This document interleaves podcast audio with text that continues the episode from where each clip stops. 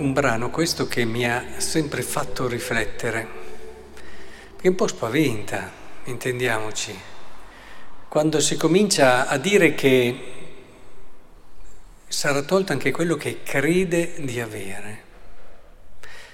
E mi dico, ma eh, chissà quante cose io penso d'avere e non ho. Penso a virtù, dalle teologali alle morali, eccetera.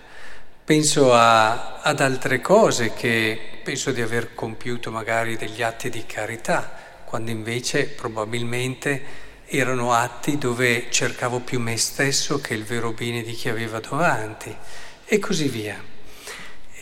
Credo davvero che questa cosa ci deve far riflettere perché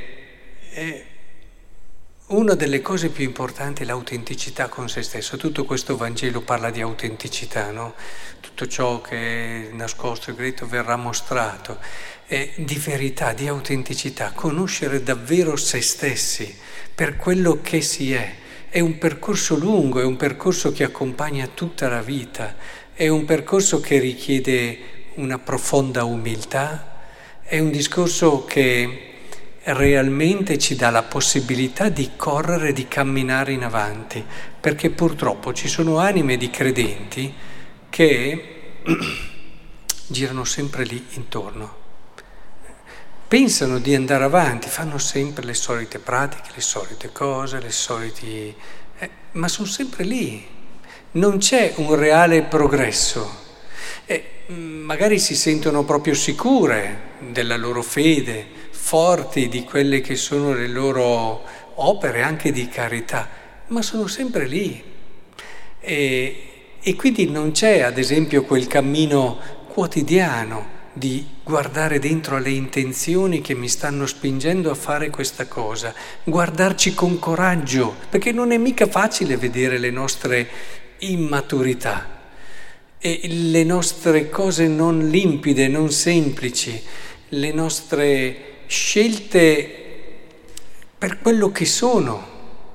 Non è semplice, ci vuole forza, ci vuole coraggio, quel coraggio che ci dà il Signore. Oggi ricordiamo dei martiri.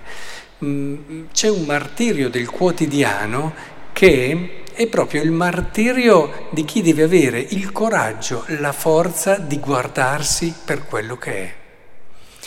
E, è come se noi a volte certe cose di noi non le volessimo vedere, non le sapessimo accettare e tante volte prima ancora di esserne coscienti ci pensa l'inconscio a metterle da parte, quindi noi non ne siamo neanche consapevoli, però l'inconscio se trova un'anima coraggiosa, umile, semplice, può fare poco e pian piano ci si arriva a conoscere davvero che cosa ci spinge nelle nostre scelte che cosa ci muove a fare quella cosa o a non farla, a dire quella cosa o a tacere, a impegnarsi con eh, magari una grandissima disponibilità d'animo per poi rendersi conto che si arriva magari stanchi, le motivazioni dopo un po' vanno in crisi, ci dà fastidio questo, quell'altra cosa e se avessimo davvero la lucidità di vedere quello che siamo, intanto ci impariamo ad accettare anche sul fatto che siamo ancora immaturi.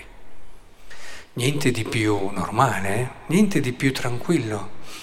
E questo ci dà anche l'atteggiamento giusto verso gli altri. Difficilmente quindi si critica qualcuno quando ci si sente per primi immaturi. E difficilmente ci si pone in modo sbagliato verso una persona quando per primi ci si sente in cammino ma ci si sente di accompagnarsi l'uno con l'altro in un modo bellissimo dove tu senti che l'altro ha fiducia in te e può essere un supporto e un aiuto vero che non ti giudica ma è lì proprio per aiutarti. E se questo atteggiamento lo vivi con te stesso, hai la situazione ottimale.